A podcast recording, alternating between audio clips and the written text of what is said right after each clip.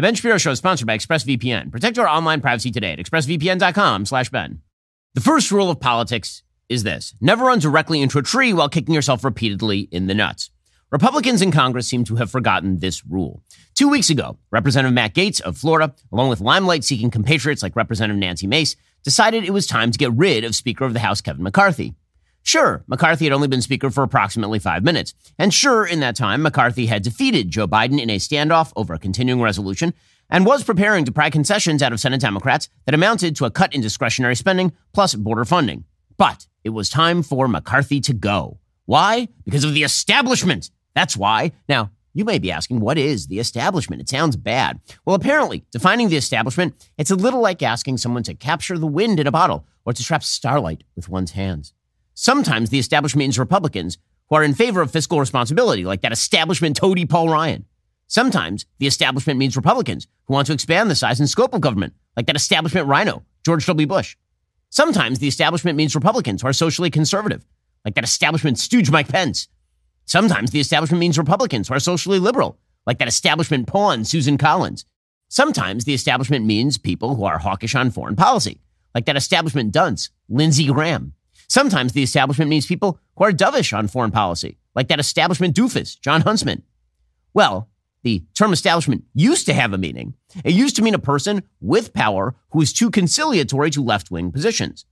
But during Donald Trump's presidency, when he was, you know, the actual president, we learned that power had nothing to do with it. Donald Trump, the most powerful person on the planet, wasn't the establishment. During Trump's presidency, we learned that friendliness to left wing positions didn't make you establishment either. After all, it was Donald Trump who declared that entitlement programs, the single biggest drivers of America's debt, were off the table for discussion. So, what makes someone establishment?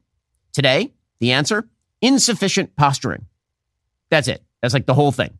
Posturing. See, the only way to avoid being labeled establishment these days is to get nothing done but to yell really, really, really loudly, particularly about the establishment. To be anti establishment is to complain about losing elections while doing nothing to win them. It's to shout that the game is rigged while refusing to even engage in the game at all. Being anti establishment has turned into just whining. It's about showing what you're against by posturing and then telling your audience that if you posture theatrically enough, wave your hands around a lot, your opposition will just surrender. Passing legislation? Nah. Recognizing reality? Mm-mm. Doing any of that is surrender to the opposition. Hell, you can even vote with Democrats to take down a Republican Speaker of the House with no backup plan, and you will be considered anti establishment, all because you yell about the establishment. Now, here's the thing that's fun and games in the commentariat. After all, in my industry, it's easy to remain ideologically pure. The beauty of what people like me do for a living is we can speak on what we wish would happen, what the best of all possible worlds would be. We can point out where our politicians are falling short of our principles. We keep pressure on the politicians. That's our job. But when it comes to Congress, purism is a recipe for stagnation and disaster. That's because, believe it or not, Americans expect that budgets will be passed. They expect that legislation will be crafted. And if you don't do these things, Americans will put you in the minority status in the halls of power permanently. Now, because the Republicans have to deal with a very slim majority in the House, a Democratic Senate, and Democratic President, any Speaker of the House will have to fall short of perfectly performative opposition. Being Speaker of a fractious caucus faced with a minority position in the upper chamber and White House necessarily means cutting deals, not just posturing. That was true for Kevin McCarthy. It would have been true of Steve Scalise. It would have been true of Jim Jordan, too. If Matt Gaetz suddenly became Speaker, it would be true for him as well. Our Congress, though, has now been filled with people responding to the incentive structure created for the commentariat. You get attention and money for posturing, not legislating. You yell about the establishment, i.e., anyone who does anything in Congress, and you win points. So, according to Matt Gaetz, Kevin McCarthy was the establishment. And that meant he had to be defenestrated in favor of, well, someone or no one, or maybe someone who is a no one. We don't actually know actually yet. What we do know is that the speaker will not be Kevin McCarthy, he of the 78% Heritage Action score. And it won't be Steve Scalise, he of the 82% Heritage Action score, or Jim Jordan, who has the same 82% Heritage Action score. Maybe it will be Tom Emmer, who also has an 82% Heritage Action score, but probably not. And it probably won't be Patrick McHenry, who also has an 82% Heritage Action score. It won't even be Matt Gaetz, who has an 84% Heritage Action score. Actually, it'll probably be no one for a good while longer. Meanwhile, Joe Biden will work to ram through a $105 billion defense package that includes $60 billion for Ukraine and $10 billion for Gaza. All it will take is peeling off a few Republicans to vote with the Democrats. Again, now, You know who could have helped stop that? Who could have proposed, say, a single issue spending bill on foreign policy? A Speaker of the House. But we don't have one.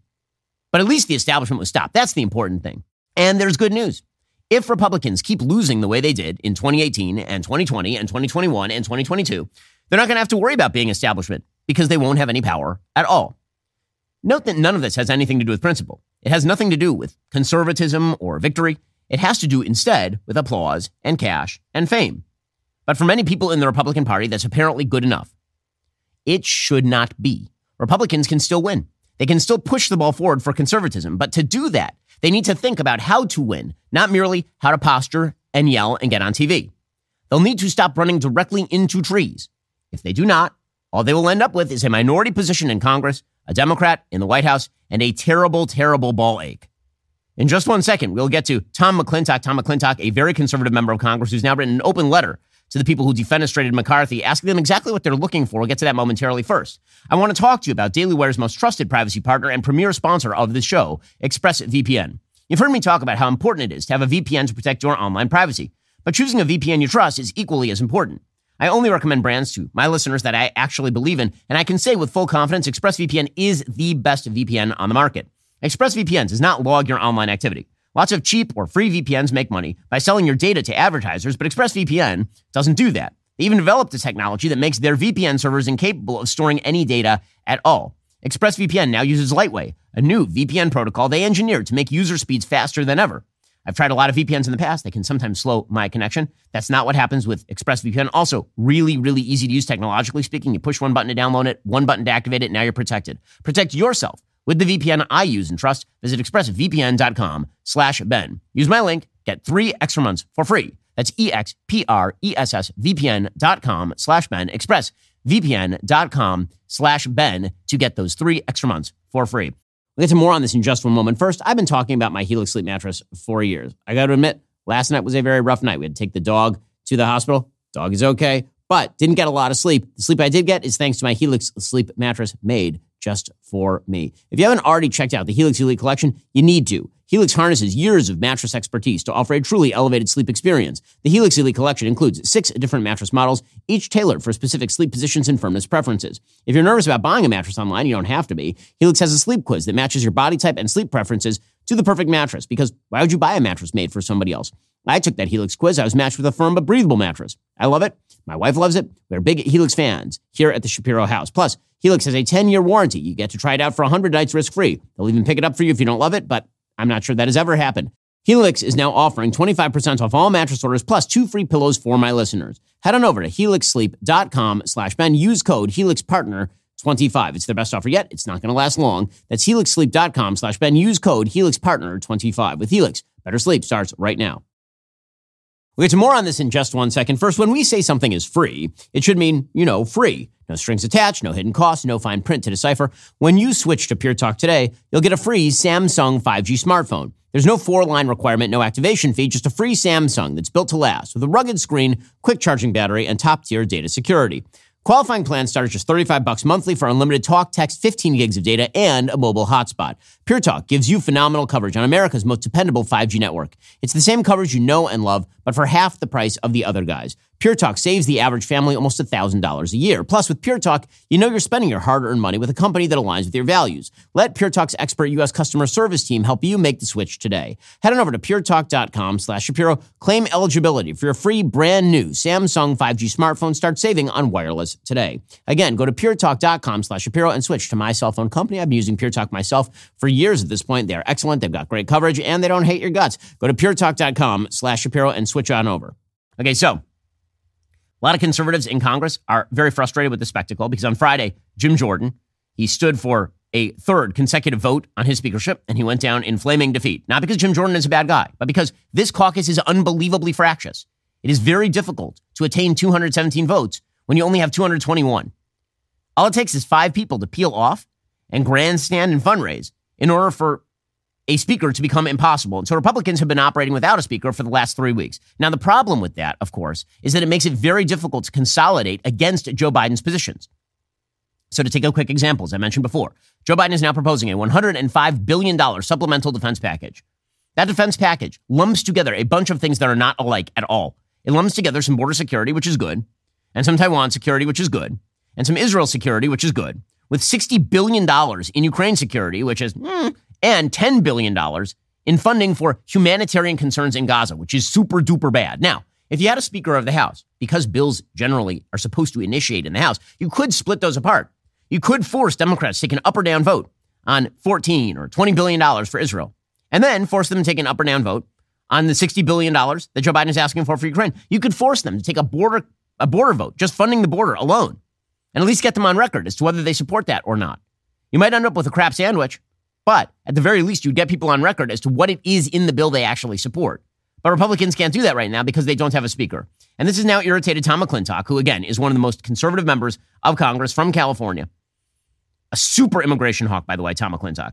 And uh, here is what he wrote. There's a letter to the eight Republicans who voted to get rid of McCarthy. And they voted with all the Democrats to get rid of McCarthy for some unspecified reason no one can, can understand. Here's what he wrote. Quote, Dear wayward colleagues, your letter of October 20th, in which you graciously offered to martyr yourselves as long as you can get your way, is perhaps the most selfless act in American history. They, they all offered that um, they were going to um, vote with the team, but only if they uh, were willing to suffer censure, suspension, or removal from the conference.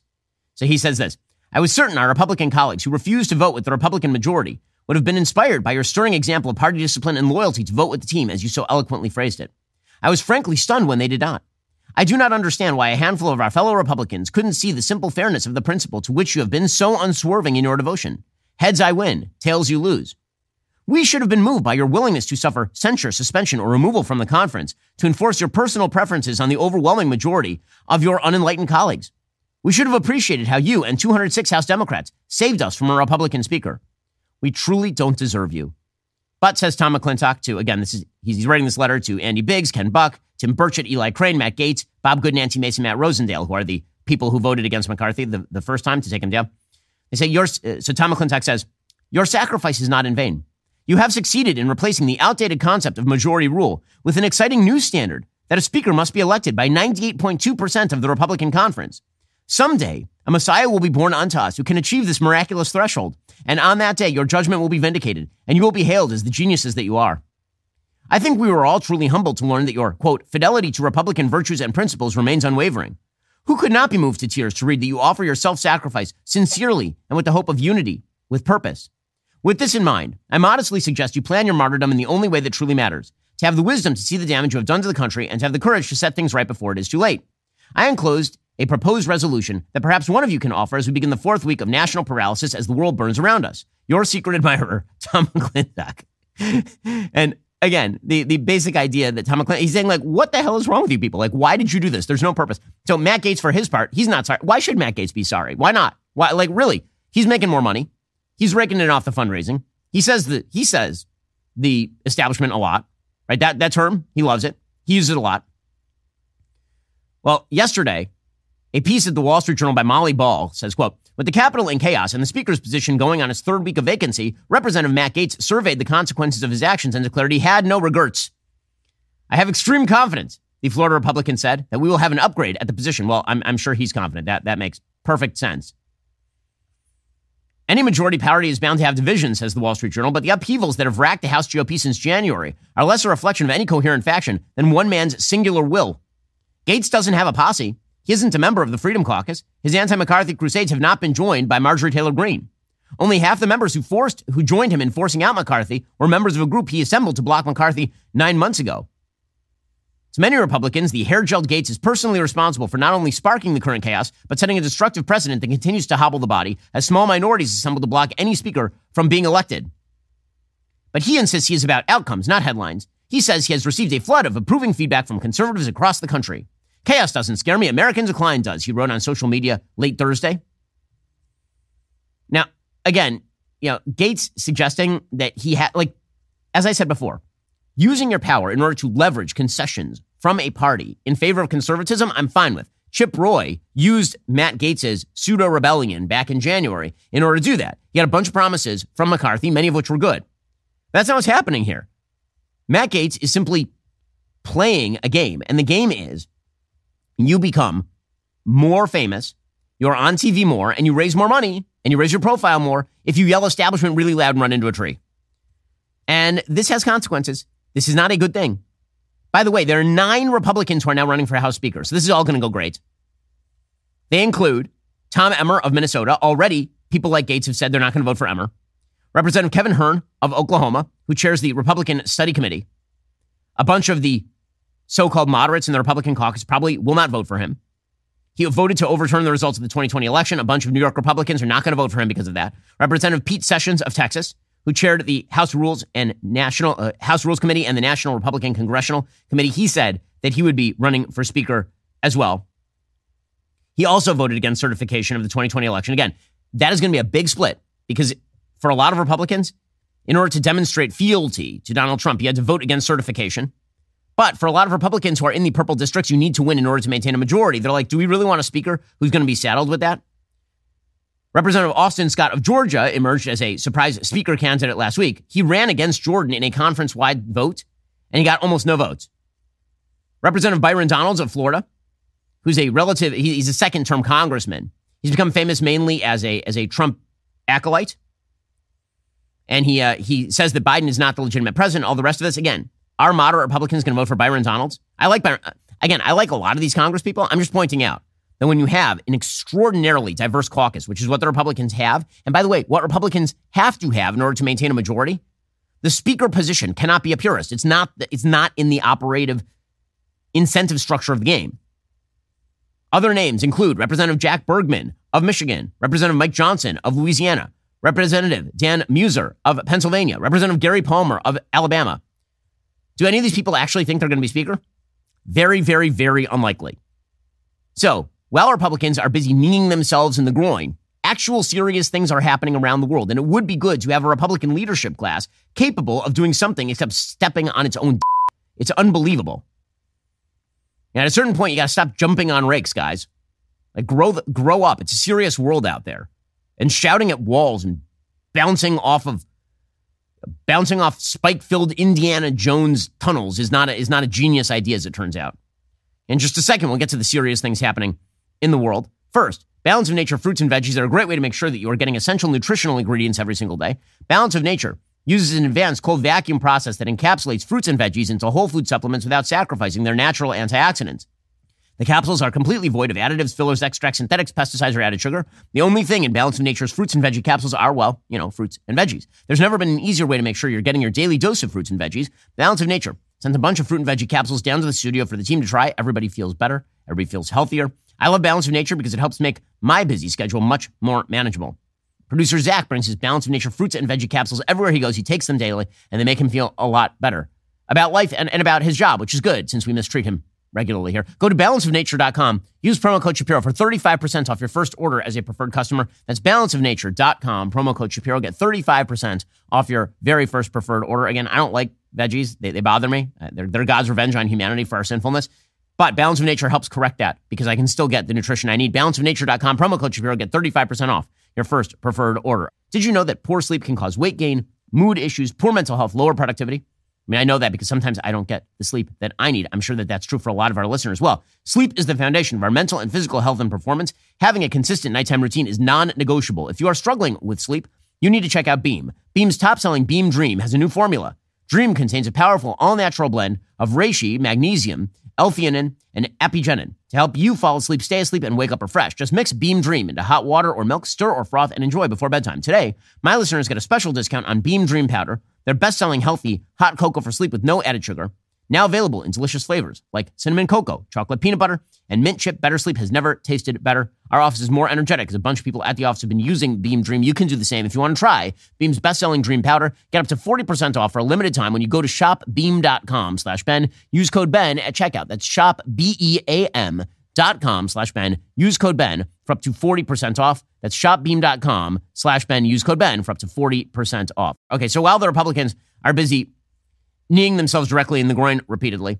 The world continues to spin, and um, and bad things continue to happen. So over the course of the weekend, Hamas in the Gaza Strip they decided that they were going to make a PR move. Now, this PR move was designed for two purposes. One is to try and buy time to stop an Israeli ground invasion into the Gaza Strip, and to try and get the media back on side. So the media have been itching, itching to get off Israel's side after the largest massacre of Jews since the Holocaust and get back onto the, well, moral parity, cycle of violence. Hamas really does have some legitimate concerns train. Like they want back on that train so bad they can taste it. And Hamas knows that. So that's purpose number one. Purpose number two is that Qatar, which is a regime in the Middle East that is very heavily aligned with Iran and is sort of a terrorist home base for negotiations. They usually put their political wing in Qatar. So, for example, when the United States was negotiating with the Taliban, they were doing it in Qatar. Qatar has a home base for Hamas. So, Ismail Haniyeh, who's the political leader of Hamas, he's staying at a five star hotel in Qatar while Gaza is getting bombed. He's over there. So, Qatar was starting to get significant outside pressure, as they should, to turn Hamas over to the Americans and to stop playing footsie with terrorist groups. And so Qatar is making the claim that they are the home of negotiations, and the negotiations will only be fruitful if they're sort of left to their own devices. So Hamas did uh, a bit of a favor to Qatar, which makes sense because Qatar also passes money to, to Hamas. And, um, and Hamas released two American hostages over the weekend. They did this late on Friday afternoon. The two American hostages happened to be, when I say happened, I mean they they were released partially because of this. They're related to a reporter for NBC News, which again is a way of trying to buy off the media. Here was um, here was the NBC coverage of the release of the two hostages. Remember, there's still 222 of them remaining, including babies. On Monday, the group posted a video of a woman and made an offer to release foreign hostages. A senior Hamas official then told NBC News the group is willing to release all civilians and dual nationals with a condition. We are ready to release Uh, all the civilians, including the foreigners. All of the civilians, including the Israeli civilians? Yes, including the Israeli I'm sorry. You are you? Can I just clarify this? You say you're willing to release all of the civilians, including the Israeli nationals, if there is a stopping, yes, including the Israeli civilians and all the foreigners. And what are you asking for in order to do that? Do you want the airstrikes to stop? Is that the condition? To stop the aggression. How can we? Technically, logistically, it is impossible to do it. So that our, our viewers might hear that and say that this offer doesn't mean anything. That if you're not willing to carry it out, then it doesn't mean anything. How? Well, if you stop the aggression, it can be implemented over the next hour. Or you could just release all the hostages like right now. But and NBC News covers it, and then Israel won't stop the aggression. They won't. So it's really Israel's fault that the hostages are being held there. Hamas knows exactly what it's doing. Hamas knows that if it releases a couple of hostages every so often, they got 222 of them. If they release a couple of hostages every so often, then maybe the world will hold Israel back from going into the Gaza Strip. Now, as we'll see, the Biden administration is sending mixed messages on all of this, and the PR war is part and parcel of all of this. Hamas is Hamas committed the worst atrocity in decades, and now they're trying to buy all of that back and make everybody forget about that. Because here's the deal: even if they release all the hostages tomorrow, there are still 1,500 dead Jews who were butchered and mutilated, babies murdered in their cribs, and all the rest of it. And Hamas is basically expecting that the world will then tell Israel to stop. That's the math here. And Hamas is trying to run a PR op. The PR op is we'll release hostages every so often, and then the world will put pressure on the Israelis to stop and leave us in power. Now, the Biden administration, for its part, is sending some mixed signals. So, on the one hand, they are correctly suggesting that the Hamas terrorists have to release all the hostages unconditionally. So that's what Blinken said yesterday. Well, first, Kristen, we've been working on this from day one, uh, engaged with um, different partners in the region, um, sending clear messages about the need to immediately and unconditionally release all of the hostages. And it was gratifying to uh, to see that um, Judith and Natalie Raanan were released yesterday. I had a chance to speak to them uh, as well. They were uh, they sounded um, strong of mind, strong of spirit but uh, there remain many others. And we're hopeful that, that more released, but the bottom line is this. They need to be released, each and every one of them, now, unconditionally. Okay, so that is the right message, obviously. But even if all the hostages are released, Hamas still has to go. And that's the game that Hamas is playing right now. Now, the reason Hamas has to go, of course, is because what they're attempting to do is obscure what just happened a couple of weeks ago. Israel has now done something that it has never done. They've they, they held a press conference today where they had all members of the media in the room and they showed them the full GoPro fo- footage from various Hamas terrorists showing exactly what they did to Israeli civilians on October 7th. And it's horrific stuff. I mean, truly horrific. Some of it's been described to the general to the general public. Here are two Zaka is a um, they're first responders in Israel. Here are two Zaka volunteers recalling the atrocities that they saw on the ground when they went into these Israeli areas that had been ravaged by Hamas. We went in. The first house we saw was a couple, father and mother, sitting there on the knees on the floor. They were underneath. Now they were head down, hands tied to the back. On the other side of the dining room was seven year old boy and a girl, I would say about six years old, sitting just against the, the parents, hands tied to the back, same position. The bodies were tortured. While now, st- start to use imagination. Who was tortured before? Who saw if this was if this was a purpose, if this was the children looking at the parents being tortured, the parents seeing, and when I say tortured, I will say missing body pieces. Okay, so these descriptions, they, they, they, just go on and on. I mean, eyes torn out, fingers torn out, all the rest of this sort of stuff. Israel has a forensic pathology center, and they, they've gone through all the evidence now. They're making it open to the media. And what they found were people with charred hands with marks revealing where the victims' hands were bound behind their backs with metal wire before they were burned alive.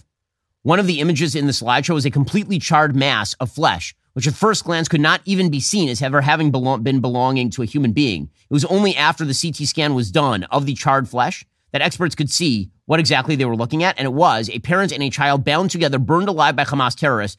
Two spinal columns were in the CT scan one an adult spinal column and one a child's spinal column. They were bound together by metal wires in a final embrace before they were set on fire. According to Chen, and uh, Dr. Chen Kugel, who's the head of the National Center for Forensic Medicine in Tel Aviv, he said the proportion of bodies we've received to our chart is high. Many have gunshot wounds in their hands, showing they put their hands up to their faces in defense. Many were burned alive in their homes. We know they were burned alive because their suit in their trachea and their throats, meaning they were still breathing when they were set on fire. Kugel explained that the age range of the victims spans from three months to 80 or 90 years old. Many bodies, including those of babies, are without heads. Asked if they were decapitated, Kugel answered yes, although he admits that given the circumstances, it's difficult to ascertain whether they were decapitated before or after death, as well as whether they were beheaded by knife or had their heads blown off by RPG, which is really the big question. You're seeing this from the Holocaust deniers today. Uh, well, were, were they really beheaded with a knife? You know, they're probably still alive if they weren't beheaded. If they were just, if there was a baby who had his head blown off by an RPG, obviously a very different story. The reason that I'm bringing this up again, the reason Israel also is bringing this up again, is to remind people that even if the hostages are turned over, Hamas has to go. Israel has to do what it has to do to get rid of Hamas. And as we'll see, the West is already sending mixed signals because this is what many in the West do. They refuse to see the evil in front of them and they refuse to understand how the Middle East works, which is that if you do not obliterate the evil today, it rises up and hits you tomorrow. Israel, for its part, has been intensifying the bombing on multiple fronts and preparing for this Gaza ground operation. There's still significant disagreement, apparently, within Israeli circles over whether to go in on the ground right now or whether to wait it out to essentially keep facilitating the movement of Gazan civilians south so that they can then hit the tunnels. Because the last thing Israel would like to do is put 2,000 soldiers in harm's way in a, in a highly dense urban environment that looks much like Mogadishu. According to the Wall Street Journal, Israel ramped up its bombing of targets on three fronts, including a rare airstrike in the West Bank, as humanitarian aid trickled into the Gaza Strip in an international effort to ease the hardship the conflict has wrought on the two million civilians trapped there. Now, again, one of the things that's truly amazing about what's happening in the Gaza Strip right now is that I have never seen in my entire life a war in which the party that was aggressed against is now responsible for the civilians of the party that is that is the aggressor party. During World War II, do you remember a lot of conversation about German civilians and how the air, how the Allies had to be very, very careful of what they did in terms of killing the Nazis, in terms of German civilians? There wasn't a lot of talk about that. Was there even a lot of talk about that after 9 11? Do you remember all the talk about we need to make sure that we have humanitarian convoys getting into Kabul during, during the post 9 11 period? I don't remember that either. When it comes to this, all of a sudden it's Israel's responsibility to deal with civilians that are really under the auspices of Hamas. That again is a game that's being played by the international community in order to, I would assume, attempt to smuggle in more resources to Hamas, which has been stealing these resources for literally decades at this point. International efforts, according to the Wall Street Journal, remain underway to free hostages in Gaza and prevent the fight from escalating into a regional conflict. As we'll see, the, the United States is trying to do that by both bribing and also by threatening. In northern Israel, a bunch of northern Israeli towns have been evacuated. Kiryat Shmona, which has 22,000 people, was fully evacuated in the northern front because of the possibility that Hezbollah attempts to get in the war and start firing rockets into the north of Israel. That, of course, would mean a major escalation. Israel also is taking the gloves off in a way that it should have for the last several decades. It's taking the gloves off with regard to terror sites. So, for example, over the weekend, Israel struck a mosque compound in the West Bank. They did that because they knew that weapons were being hidden in the mosque and a major terror attack was being planned from there. So they hit the mosque. This, of course, is the reason why Palestinian terrorists like to hide in mosques, because then they get to claim that Israel is striking religious sites. It's their very favorite thing to do. Meanwhile, again, the United States is, is sort of sending a little bit of mixed signals. So Tony Blinken, Secretary of State, he said, we're concerned at the possibility that Iranian proxies are going to escalate the war against the United States. Well, here's the reality. They should be a lot more worried about escalating the war against the United States than we should be worried about them escalating the war against us. And just to be perfectly frank about this, if they fire on, on American warships, everyone in Hezbollah will be dead. You know, the United States is not a power to be trifled with. And the fact that we are constantly kind of pussyfooting around this like, oh, well, you know, we're worried about Iranian proxies escalating against us. They should be a lot more worried about us escalating against them, considering the United States military is the most powerful fighting force in the history of the world, bar none. We have a military budget that is the rest of the world's combined times two. So they, like, if Hezbollah decides that they want to get it on, th- by the way, this is the message we should be conveying to them. Is like, you want to do this? Do you really want to cross that line? Do you really want to do that? Because it will be a giant's foot against a mosquito, man. Here is Tony Blinken, though. Again, the mixed signals here are, are pretty, pretty remarkable. Tension is very high in the region. Are you changing your security posture? Are you pulling any U.S. personnel out of the area? Margaret, we are concerned at the, the possibility of uh, Iranian proxies escalating their attacks against our own personnel, uh, our own people. Um, we're taking every measure to make sure that we can defend them and, if necessary, respond decisively. So, I mean, I'm glad if necessary response. Again, this is very easy. The president of the United States, in his last speech, you should have said, "We don't want you to escalate. You should not want you to escalate because if you escalate, you will be dead." I mean that that is how it works in the Middle East, and pretending otherwise is really, really, really done. By the way, Israel is is saying some of that sort of stuff. So Nir Barkat, who is a um, member of the the government right now, is Israel's minister of the economy. He warned Iran that if they get directly involved, Israel will, quote, cut the head of the snake off, which is what Israel has to convey. If they don't convey that, then Iran will, in fact, get in. And it is worthwhile noting here that there is, in fact, a, a common interest, not necessarily among Iran, but, but even among Iran in not escalating this thing. Right now, the math is this Iran has a bunch of proxies. Those proxies include the Houthis in Yemen, they include Hezbollah in the north of Israel, they include the Syrian government, they include the Lebanese regime, which is Hezbollah, and they include Hamas. Hamas was not supposed to succeed this way. The entire goal of this terrorist attack was probably to kill 50 Jews and kidnap five. And instead, it killed 1,500 Jews and kidnapped 200. And because of that, Hamas is now in existential danger. And so Iran would prefer not to have the knight on its chessboard knocked off the chessboard, but that is what's going to happen. And so Iran now has to consider whether it prefers to lose its knight in the Gaza Strip plus another knight in northern Israel slash southern Lebanon in Hezbollah.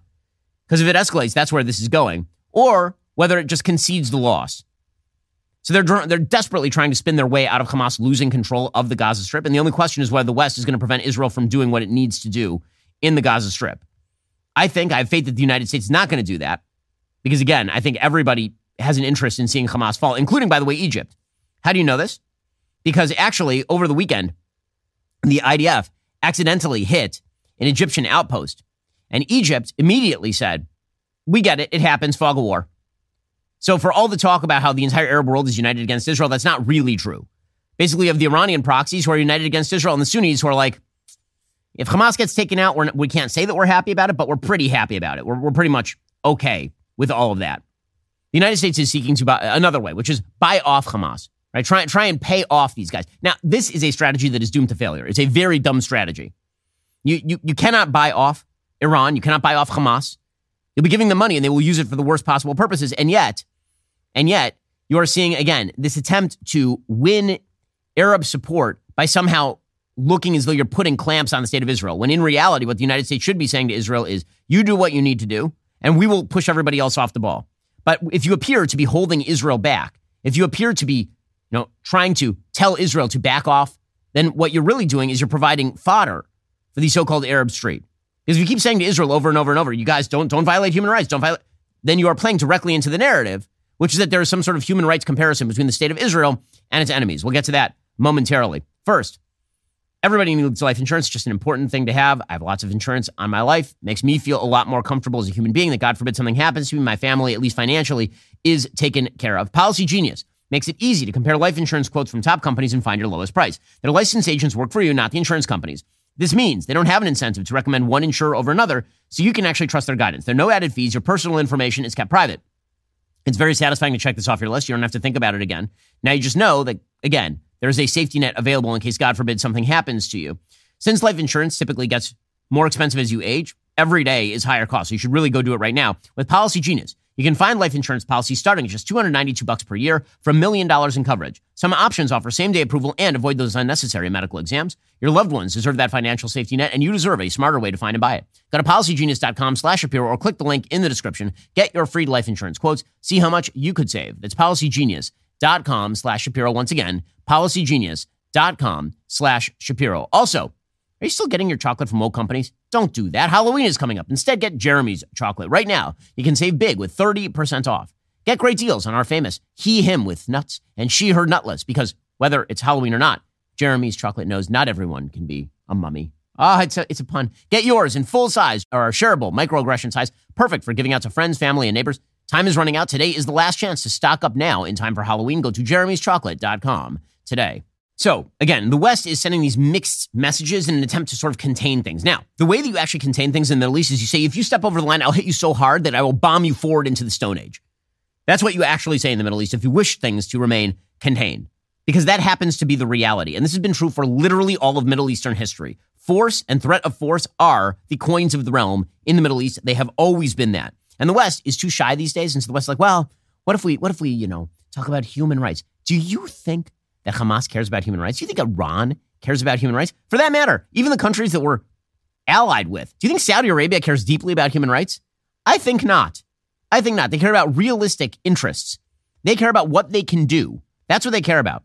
And yet you're seeing kind of this weird push from the West all about human rights and encouraging Israel to follow the rules of war. Understand, the entire basis for the terrorist opposition to Israel is trying to get Israel to quote unquote obey the rules of war in ways that no other country would while violating the rules of war yourself. This is the way this works. So, Joe Biden, again, it's this sort of stuff that it's why having a, a, doddering president is not a good idea. And again, Biden has not been horrible on the situation thus far, but he's just not good at this. I mean, he's not with it. So over the weekend, he was asked whether Israel should delay the ground invasion as he was walking up the stairs to Air Force One, trying not to trip, and uh, and he said yes. Which, like, dude, that is a confidential military discussion that you are having with the Israeli government. That is not something you should be spilling to the press. That's just buying time for Hamas, obviously. What's your call with the Americans? Well, Israel delayed the ground invasion so you can get more hostages out? Yeah. But no, now the White Will House Israel says delay the ground invasion until he can pull the hostages out? the. Okay, so then they tried to walk it back. Quote, the president was far away. He didn't hear the full question. The question sounded like, would you like to see more hostages released? He wasn't commenting on anything else. Well, maybe that's true because, I mean, the guy is 80. Or maybe he should shut up when he's walking up the stairs and people are yelling. Like, he's perfectly happy ignoring most questions as he walks away from the press. Why this one? Tony Blinken then tried to walk that one back. Again, these sorts of mixed signals do have ramifications in real bloody terms. Have you asked the Israeli government to delay in order to give you more time to broker the release of these hostages? First, step back for a second because it's important to remember what happened. It's incredible how quickly that gets lost because it was only a couple of weeks ago that Hamas invaded Israel with uh, its terrorist fighters and slaughtered, and I use that, that word very deliberately, slaughtered so many uh, people. Again. Men, women, young children, babies, uh, old people, uh, you name it. And they continue to rain rockets down on Israel. When I was there a few days ago, we were in the we were we had to take shelter a couple of times because of Understood. incoming rockets from Hamas. So my point is this: no country, no country can be expected to tolerate this, uh, to live with this. And as we said from the start, Israel has both the, the right and even the obligation not only to defend itself, but to try to make sure that, to the best of its ability, this can't happen again. Now, the problem is that the opposing point of view, these sort of, but is it, but isn't it a cycle that point of view is incredibly strong in the State Department, so much so that Blinken had to have a listening session with all of his little buddies over at the State Department, those morons. It, it, which is an amazing thing. Like, first of all, what is this? A college campus? You have to have listening sessions with your employees? Not having a listening session with my employees over whether to support terrorism or not. That's absurd. It's absurd. Okay, so Blinken tried to walk it back, but then you have the mixed message that is coming out of the Biden administration, which is, but there's so many good people on every side. On b- both sides, you might say. There are good people on, on both sides, you might say. So Lloyd Austin, the Secretary of Defense, who's been very strong in saying Israel should be able to defend itself, then he keeps adding this tag Israel has to follow the laws of war. You know, uh, you know what I noticed? I noticed that the invasion of Iraq cost hundreds of thousands of civilian lives. Hundreds of thousands, if not a million civilian lives, I noticed. And there wasn't a whole hell of a lot of talk about this sort of stuff. And Iraq, by the way, had not committed a direct terrorist assault on the United States of America. But here's Lloyd Austin lecturing the Israelis about how they have to be they have to follow the rules of war. Hamas literally slaughters babies in their cribs and then takes other babies captive but it's it's Israel that has to continually be warned about following the laws of war. This kind of this kind of language is nonsense. To your point, each target, John, needs to be uh, assessed, uh, carefully assessed, and we need to do everything we can to make sure that civilians are not are not uh, injured uh, or threatened. So. Um, the right thing to do is to make sure that uh, we account for civilians in our planning, that we provide corridors for, for uh, their movement out of the battle space, that we are not, not destroying protected properties and where possible. And I think the Israelis have been doing this uh, for some time. Again, they are a professional force, and we will encourage, continue to encourage them to make sure that they're doing things uh, in accordance with the law of war. Yeah, they need everybody looking over their shoulder and telling them to do things in accordance with the law of war. That's the big thing. This sort of delusional cycle of violence, Israel has to be encouraged to do the right thing. Meanwhile, they face down, you know, a murderous terrorist group that, that calls for the genocide of all Jews all over the planet. That sort of stuff has consequences. Joe Biden did a lot of this last week when he gave his address, where he talked about how the Israelis had to be warned over and over not to take revenge like 9 11. They had to be warned about the, the, the mistakes of 9 11. The Israelis have to be told about human rights. They have to be lectured like small school children about human rights. Meanwhile, the people they're facing are, you know, raping women and taking them captive. So Biden over the weekend, he tweeted out, this is the, the Western attempt to go back to sleep. The two state solution is dead. The reason the two state solution is dead is not because Israel wants it dead. If Israel could have handed over control of the Gaza Strip to Egypt, it would do it today. If Israel could hand over control of Jenin to Jordan, it would do it today. Israel has no interest in governing these areas because Israel does not want to govern these areas. They're violent and very difficult to run.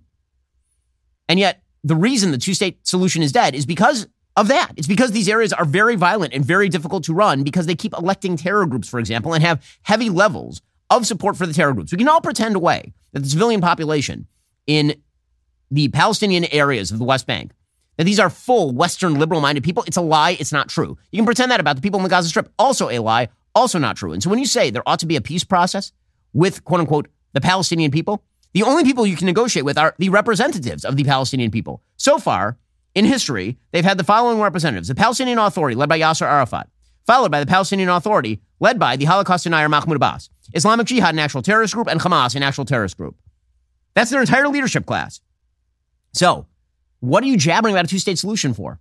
We'll get to the wages of that in a moment because, again, it sets up this false binary that makes it impossible for Israel to do what it needs to do to preserve its own security. First, I've been talking about my Helix mattress for years. I've had that Helix sleep mattress for what, a decade at this point. It really is fantastic. I sleep great on it. My wife sleeps great on it. And now Helix is introducing their newest, most high end collection, the Helix Elite.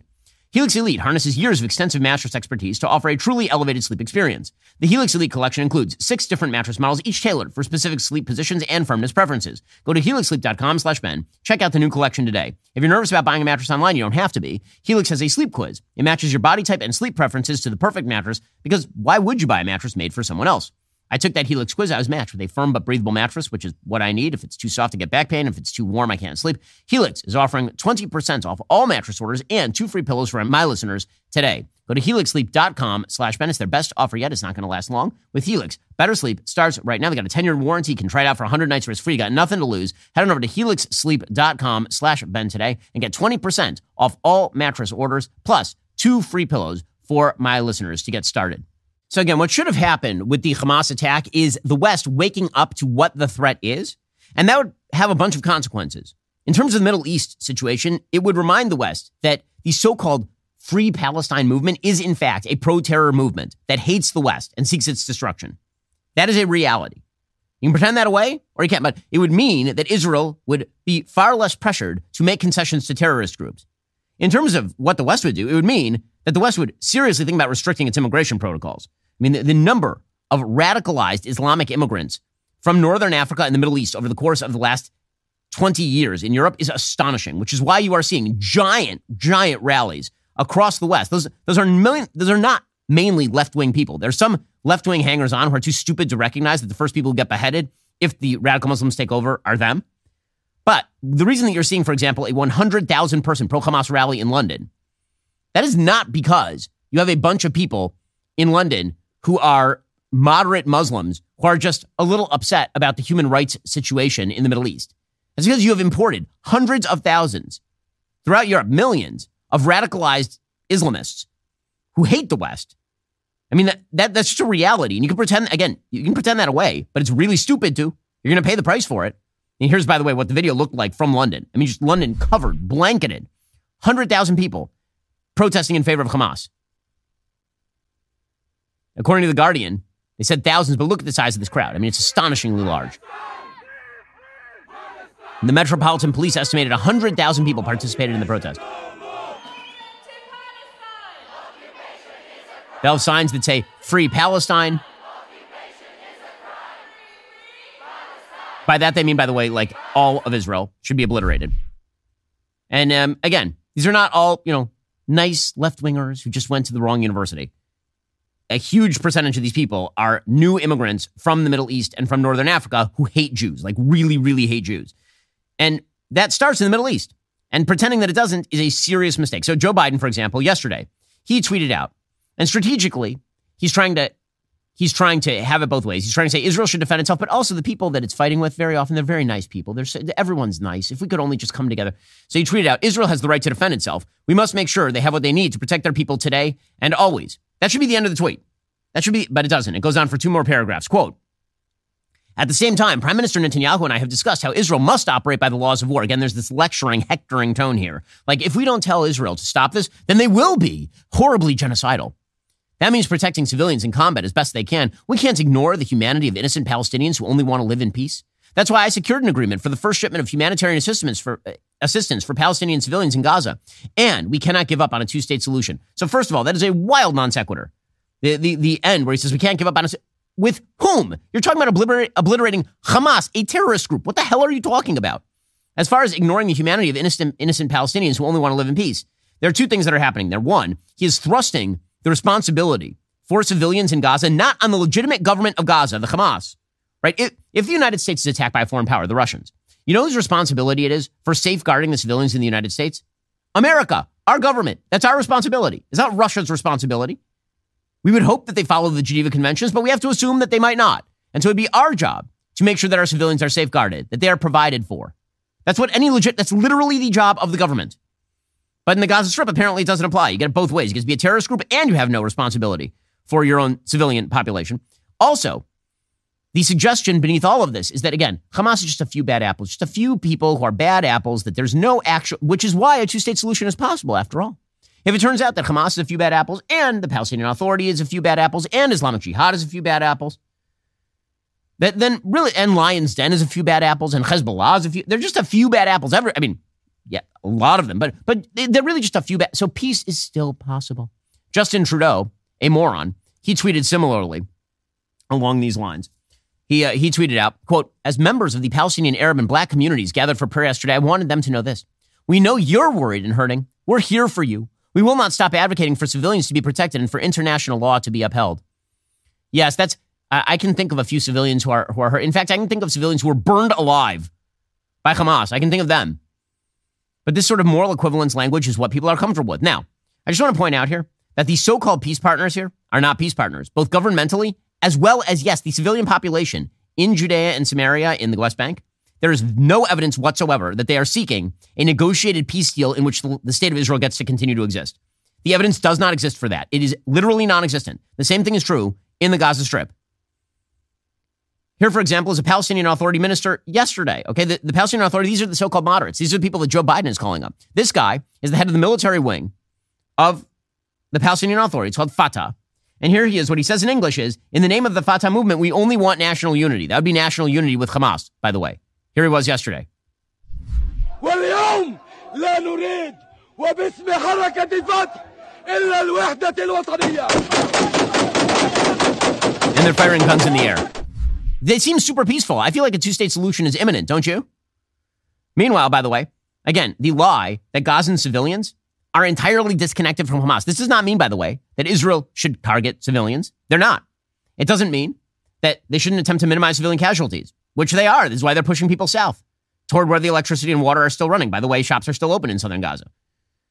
Well, what it does mean is that this, this lie that basically it's a few people at the top who are the problem, and the rest of the population, they are just Western liberals. So we can either import them into the West or we can force Israel to make concessions that ends with a Palestinian state. Because after all, aren't we all the same underneath? It's a lie. It's not true. For example, this is video from the Gaza, the, the Hamas attack from Gaza on the Israeli Moshavim. These areas that killed 1,500 Jews. And this video, you're going to see a lot of civilians. It turns out it was not just card carrying members of Hamas, heavily armed and uniformed. It turns out it was a crapload of civilians. Here's some of the video. Here are people walking around by the open border Gaza Fest. These are all the uh, Gazan civilians. They look like civilians. Uh, they're cel- these are um, members of Hamas and civilians who are riding on their trucks. People celebrating next to members of Hamas. Civilians, some of whom are on crutches, going into Jewish areas to steal things. So many civilians, people riding bikes, kids' bikes, directly out of the Jewish areas, stealing things. These are all of the uninvolved Gazan civilians. Again, the, the, this sort of attempt to create a hard ideological distinction between the Gazan population and Hamas is ridiculous. The idea that, again, there's an ideological distinction that can be made such that Israel must make concessions. And that's really what needs to happen here. And that, and again, that the West should accept hundreds of thousands of Palestinian refugees, for example. That's going to work out well for the United States or for Europe. That's ridiculous. By the way, you know who plays this for all it's worth? Members of Hamas. So, for example, this is a video of mem- these are female members of Hamas, and um, this is uh, the first is from October seventh, celebrating the massacre. These are two women in Hamas gear celebrating the massacre, wearing full on Hamas gear and carrying weapons and firing into the air. And in the second video, below, you will see the acting for the cameras when the Israeli bombs fall on Gaza. This is the, they, of course, they know the game. It's called civilian on, civilian off, right? Civil, civilian, civilian off when it's time to celebrate rockets falling on Israelis. Civilian on, throw on the, throw on the civilian garb the minute that the Western cameras arrive.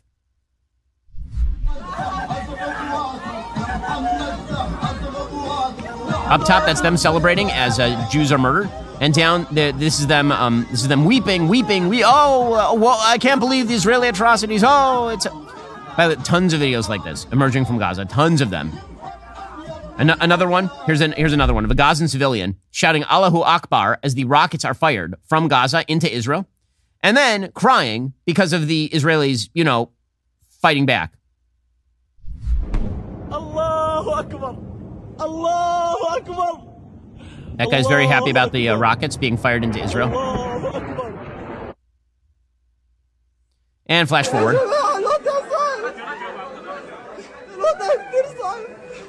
I can't believe the atrocities that are taking place. Oh, I just I can't believe it. It's just it's so it's so devastating. So this is the guy they show on BBC, right? I mean, this is the kind of person they show on BBC crying from the inside of a hospital What they don't show is the first half where he's celebrating the rockets being fired into Israel. This sort of double message is what continues to allow the West to blind itself on a routine basis, just constantly blinding itself.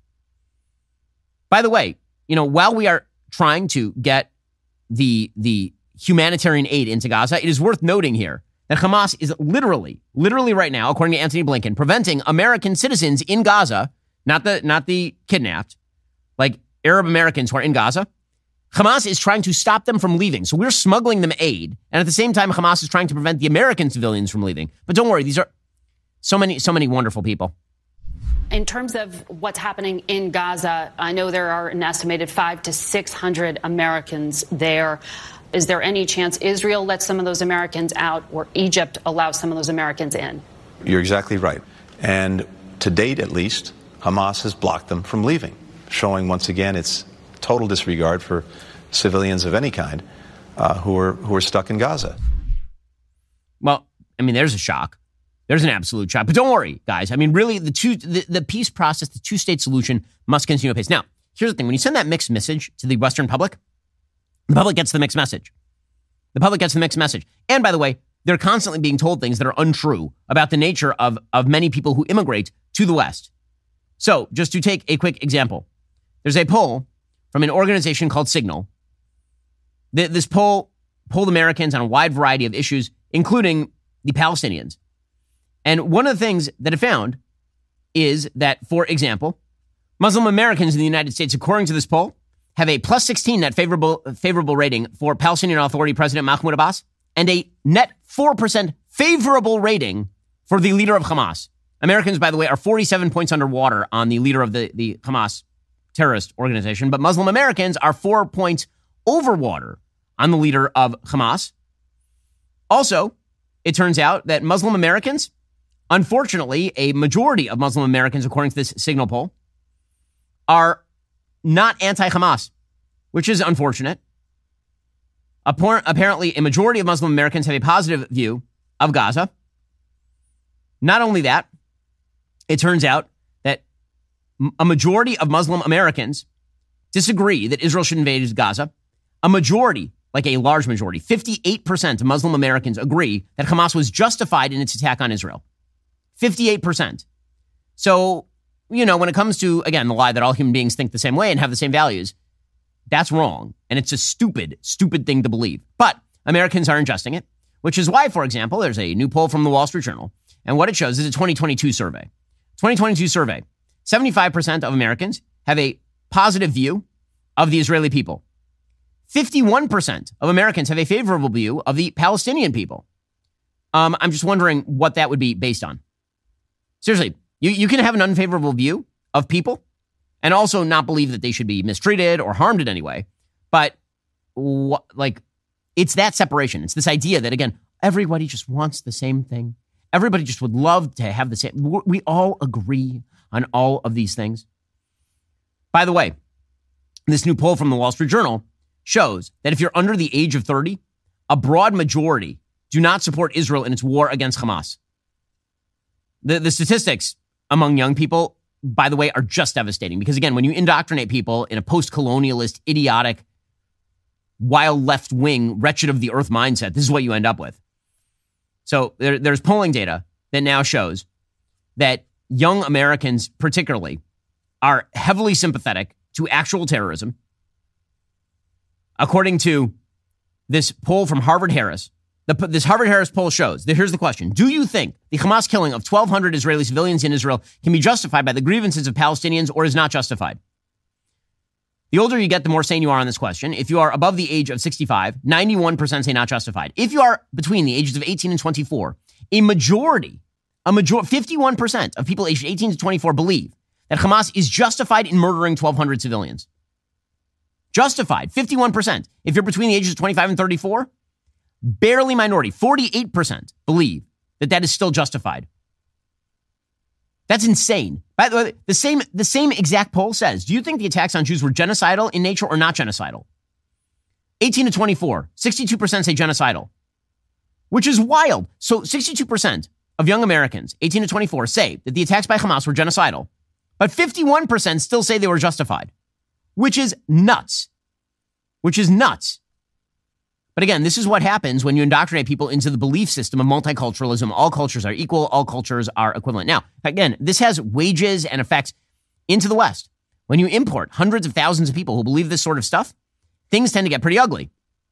And so this is why we've seen mass protests, not only in London, but mass anti Israel protests in New York City, mass anti Semitic protests in New York City. Here's what it looked like over the weekend. It's in Brooklyn.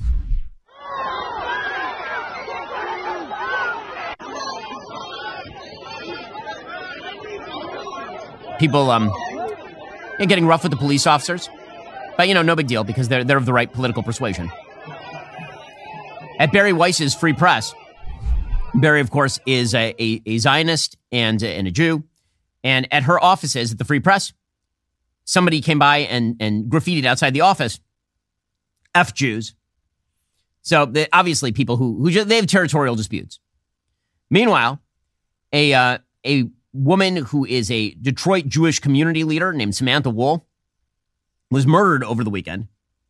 The police have yet to establish who exactly did it, but they're, they're, they're jumping to the conclusion that they know the motive, which is interesting. Um, so we'll find out whether that is true or not. But certainly, tensions are running incredibly high. According to the Washington Free Beacon, an Israeli Harvard Business School student was accosted and harassed amid a Gaza die in on campus. Here's what that looked like.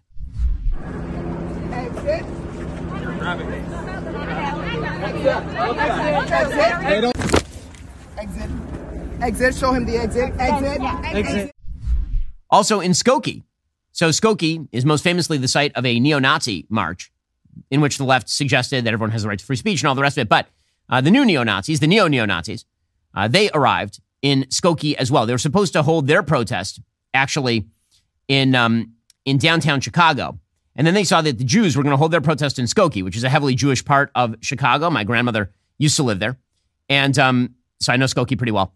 And um, very, very Jewish area of Chicago. So naturally, you go where the Jews are. I mean, if you want to target Jews, this is where you go. So two people were taken into police custody on Sunday evening after one man allegedly fired a shot in the air near demonstrators. Why did that happen? Apparently, his car was surrounded. He had Israeli flags on it, and people started ripping the flag apart off the car and surrounded the car. And so he felt scared, so he got out of the car and fired a shot into the air. He was arrested. Um, but um, the fact that they're going to Jewish areas, meaning the, the anti Semites are going to Jewish areas in order to start trouble, that, of course, is uh, not a shock. Here's what it looked like. This is Laura Loomer. I have problems with Laura, but this coverage is, is, is good and, and necessary. Now, again, they went to the Jewish area. That's the whole point here.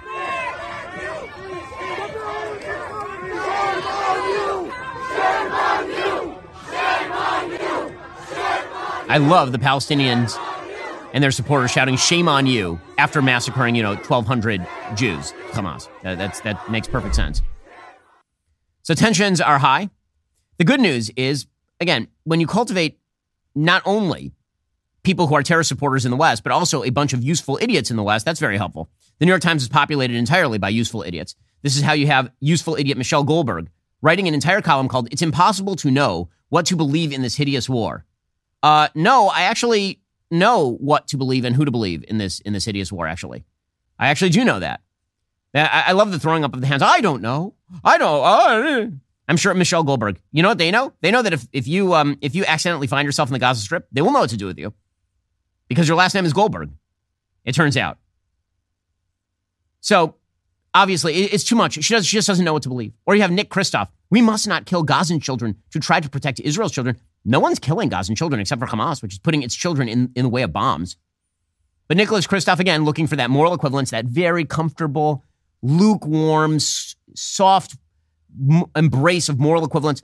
The crisis in the Middle East is a knotty test of our humanity, asking how to respond to a grotesque provocation for which there is no good remedy. And in this test, we in the West are not doing well. The acceptance of large scale bombing of Gaza and a ground invasion likely to begin suggests Palestinian children are lesser victims, devalued by their association with Hamas. No, it doesn't. It assumes that the only way a sovereign state can protect its territory is by taking out terrorists who murder its citizens. That's what it assumes. That's, that's literally the entire thing. But again, that soft, squishy moral relativism is everybody's favorite. And then you have people who are who have been hinting at their anti-Semitism, particularly with regard to Israel, for quite a while. Dave Chappelle comes to mind.